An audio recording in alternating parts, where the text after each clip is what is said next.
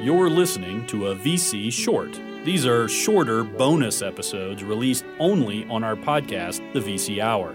These are a product of Radio ABC 993 FM, a ministry of African Bible University in Uganda.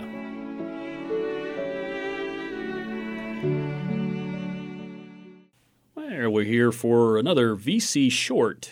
Uh, specifically, the type of episode we have today for you is called VC's Bookshelf.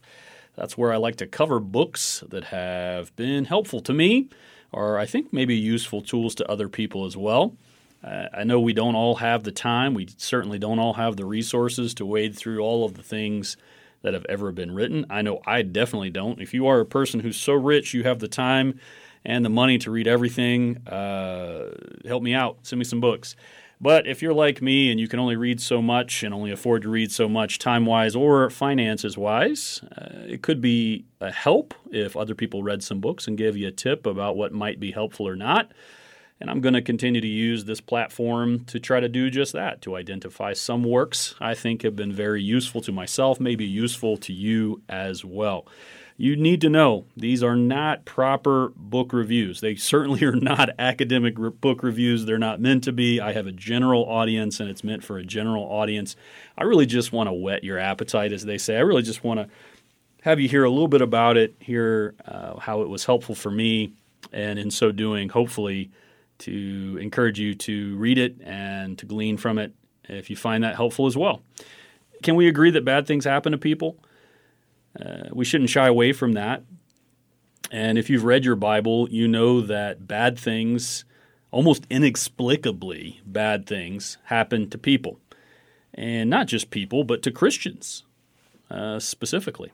People who love, uh, people who trust the Lord, these are people who endure tragedies as well. And maybe you've endured a tragedy, and hearing me talk about it feels like me poking at a wound. Or maybe you're relieved to hear someone's talking about tragedy at all when it comes to Christians. I'm not sure what your reaction would be. But for the Christian, the idea of Christians enduring tragedy can be especially troubling because of the amount of people out there, some very well meaning, some undoubtedly malicious, who give really terrible advice or who give really terrible examples about dealing with tragedy, dealing with grief. And in my experience, the church is really good at meeting material needs of people who are suffering. That's been my experience. Maybe your experience is different, but been in a lot of congregations and a lot of places, and I've been around some tragedies of a fairly large scale, small scale, personal, corporate, and so forth. And time and time again, I've seen with material needs, the church is very often very eager and very present.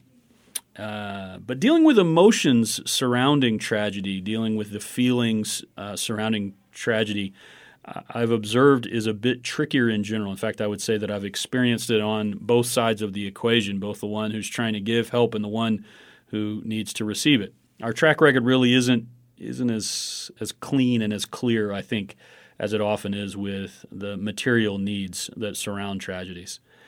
How do you wrap your mind around tragedy as a Christian? Well, I found one particular book incredibly helpful as I worked through the theological components of dealing with tragedy. And that's the book for today. The book for today is called Rejoicing in Lament Wrestling with Incurable Cancer and Life in Christ by Dr. J. Todd Billings.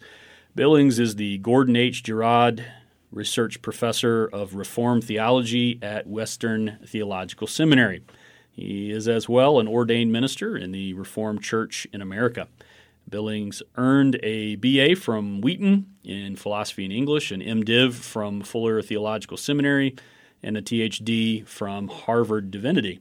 He's also spent some time in some places in Africa, including Ethiopia, but also Uganda. You guys know that's near and dear to me since I live and work in Uganda here at a university as well.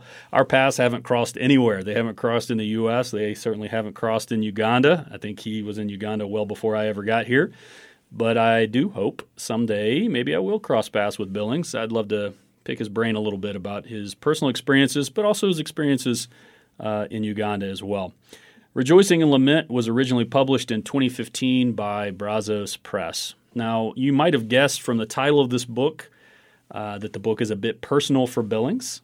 Uh, that's not usually my personal preference for a book of this type. And you could argue that it's a strength or a weakness of mine that I don't like a book like that.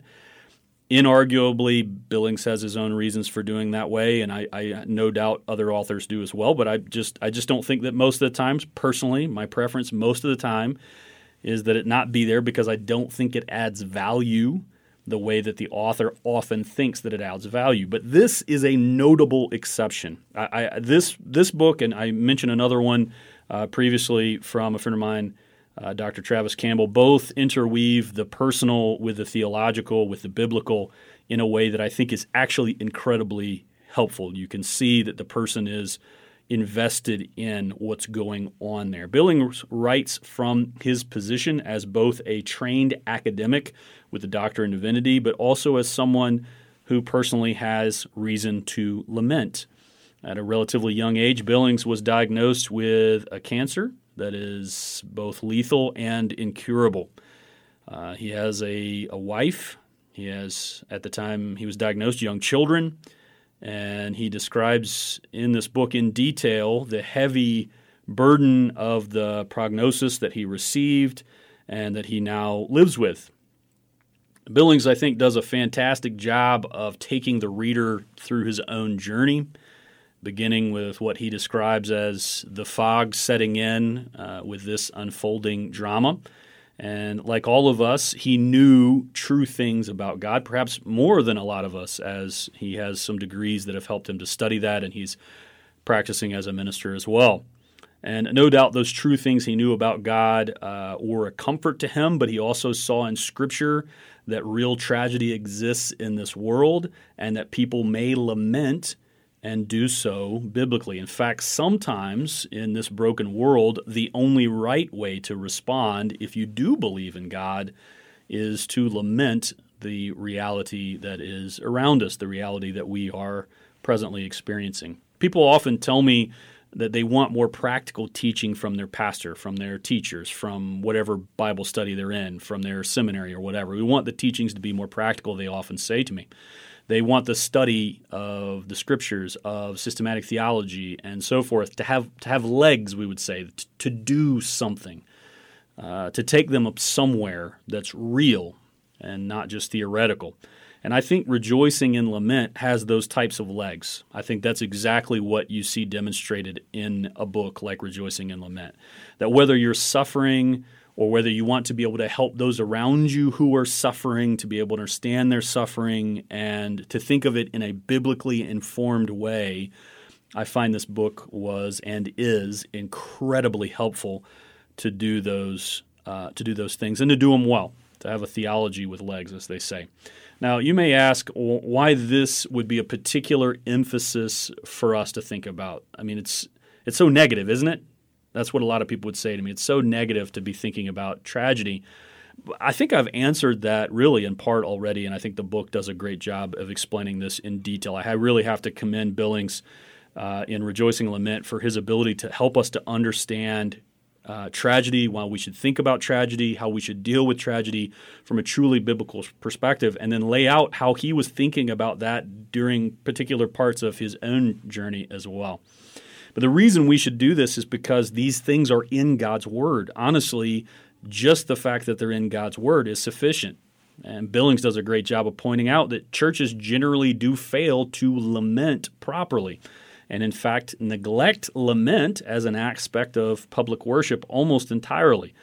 Uh, there are congregations that sing psalms. There's a lot of good reasons to sing psalms in your congregational worship almost no one sings from the Old Testament hymn book, the Psalter, the Psalms, which is exactly what Christ sang. Almost no one does that. When they do sing, they do generally avoid the lament psalms. So, when was the last time you went to a church service and they were singing a psalm, period? And if they were singing a psalm, when was the last time it was a song of lament? Well, for those congregations that sing hymns, the hymn books don't generally have very many songs that would be expressive of grief or lament at all, and they certainly don't have it in the same proportion as the Psalter does. These are things that Billings does a great job of pointing out as he helps us to redirect how we corporately think about tragedy and how then we Uh, individually apply it to our own lives as well. In short, we, we just don't in our practices very often reflect clearly what has been revealed to us in the scriptures. Now, some will worry that the focus on this kind of thing, lament, is, is the wrong focus, that focusing on suffering somehow diminishes the majesty of God or his work in the world. But in fact, I think Billings does a great job of demonstrating that the opposite is actually true. That a proper understanding of God's majesty actually causes us to lament biblically when we view the suffering in the world around us or the suffering we are experiencing ourselves right now. And it is only through biblical lament that we may move towards a vision of a God who is to be praised even in our time of grief.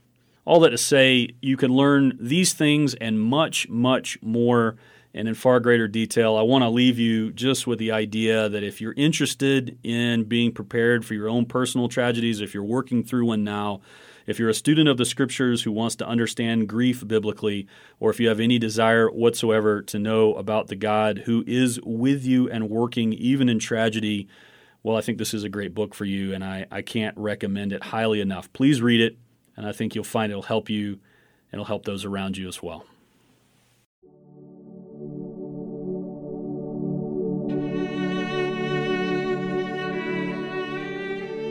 Been listening to the Vice Chancellor's Hour, a ministry of Radio ABC 993 FM on the campus of African Bible University. We hope this has been beneficial to your Christian walk and understanding. If it has, you can support the ministry of Radio ABC by going to AfricanBibleColleges.com and clicking on the donate button. Don't forget to let them know it's going to the Uganda station. If you have questions about this or any other episode, please feel free to contact us at vchourofficial at gmail.com. We're also available through Instagram and Twitter as VC Hour Official. We may answer your question on a future episode. Until next time, may the peace of God and the fellowship of God's people encourage your heart.